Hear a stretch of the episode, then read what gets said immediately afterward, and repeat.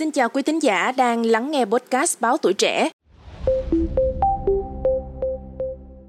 Thưa quý vị, theo luật đất đai mới, đất không có giấy tờ đến trước ngày 1 tháng 7 năm 2014 được Ủy ban Nhân dân cấp xã nơi có đất xác nhận là không có tranh chấp sẽ được xem xét cấp sổ đỏ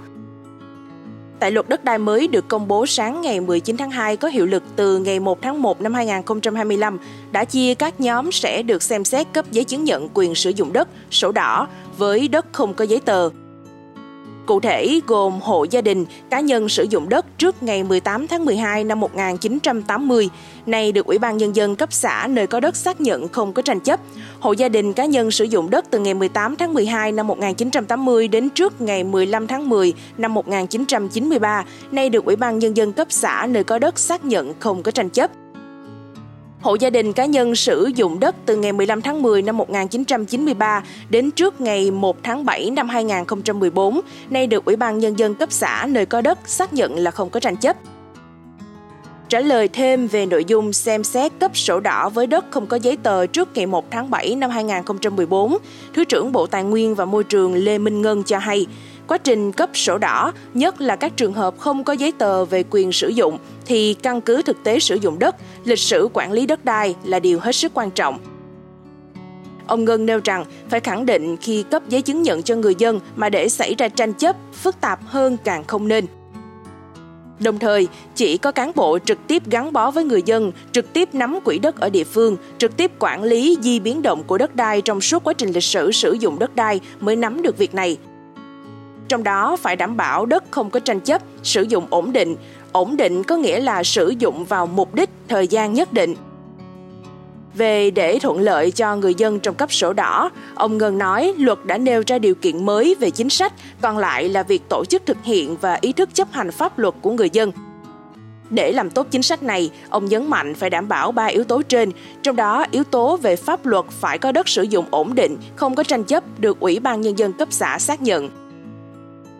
Thứ hai, yếu tố thực hiện thì ờ, chính quyền địa phương, mặt trận tổ quốc, thậm chí các cơ quan thanh tra, kiểm tra phải xem xét việc thực hiện có gây khó khăn cho người dân hay không. Việc này không thể quy định cụ thể ở trong luật, nhưng trong nghị định sẽ đưa vào trình tự, thủ tục cấp sổ đỏ trong trường hợp này để hạn chế tối đa gây khó khăn phiền hà cho người dân. Bên cạnh đó, yếu tố thứ ba, ông chỉ rõ, ý thức của người dân phải đảm bảo việc đề xuất cấp sổ đỏ đúng pháp luật, không để xảy ra mâu thuẫn xã hội trong quá trình thực hiện chính sách. Đây là chính sách rất tốt, vừa kế thừa của các luật đất đai trước đây và căn cứ vào thực tiễn hiện nay để có chính sách đó. Ông Ngân nhấn mạnh rằng chúng tôi sẽ cố gắng hoàn thiện các chính sách dưới luật, đồng thời với trách nhiệm của cơ quan quản lý nhà nước ở trung ương sẽ phối hợp với các cơ quan có liên quan để giám sát việc thực thi chính sách cho tốt.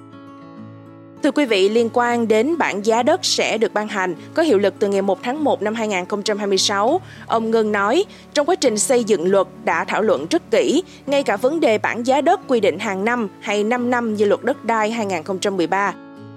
sau khi đã đánh giá rất kỹ lưỡng qua nhiều lần họp, phân tích, Quốc hội đã thông qua và giữ nguyên phương án như đã trình là bảng giá đất sẽ ban hành hàng năm. Về chuẩn bị cơ sở xây dựng bảng giá đất trong bối cảnh bỏ khung giá đất để chính sách thực sự đi vào cuộc sống, tránh gây ách tắc, đồng thời từ khi luật được thông qua đến khi ban hành bảng giá đất mới ngày 1 tháng 1 2026 thì phải mất gần 2 năm. Ông Ngân nêu rõ trong quá trình xử lý chuyển tiếp đã có quy định cụ thể. Theo đó, năm 2015 vẫn sử dụng bảng giá đất của luật đất đai 2013 có điều chỉnh bổ sung để đảm bảo phù hợp với giá đất thị trường theo nguyên tắc định giá đất của luật này để áp dụng. Để chuẩn bị một cách chu đáo, kỹ lưỡng cho bảng giá đất mới từ ngày 1 tháng 1 2026, luật đã quy định bảng giá đất xác định theo khu vực và vị trí, trong đó với các khu vực địa phương đã có bản đồ địa chính, cơ sở dữ liệu về giá đất thì bảng giá đất xác định đến thửa đất theo giá trị thửa đất đó. Cùng với đó, khuyến khích các địa phương tăng cường đầu tư kinh phí, nhân lực, giải pháp để xây dựng cơ sở dữ liệu đất đai theo chủ trương, theo luật, phấn đấu đến năm 2025 xây dựng xong nội dung này. Xin cảm ơn quý thính giả đã lắng nghe số podcast ngày hôm nay. Mong là số podcast lần này đã cung cấp được cho quý vị những thông tin liên quan đến việc những giấy tờ sẽ được cấp sổ đỏ từ ngày 1 tháng 1 năm 2025.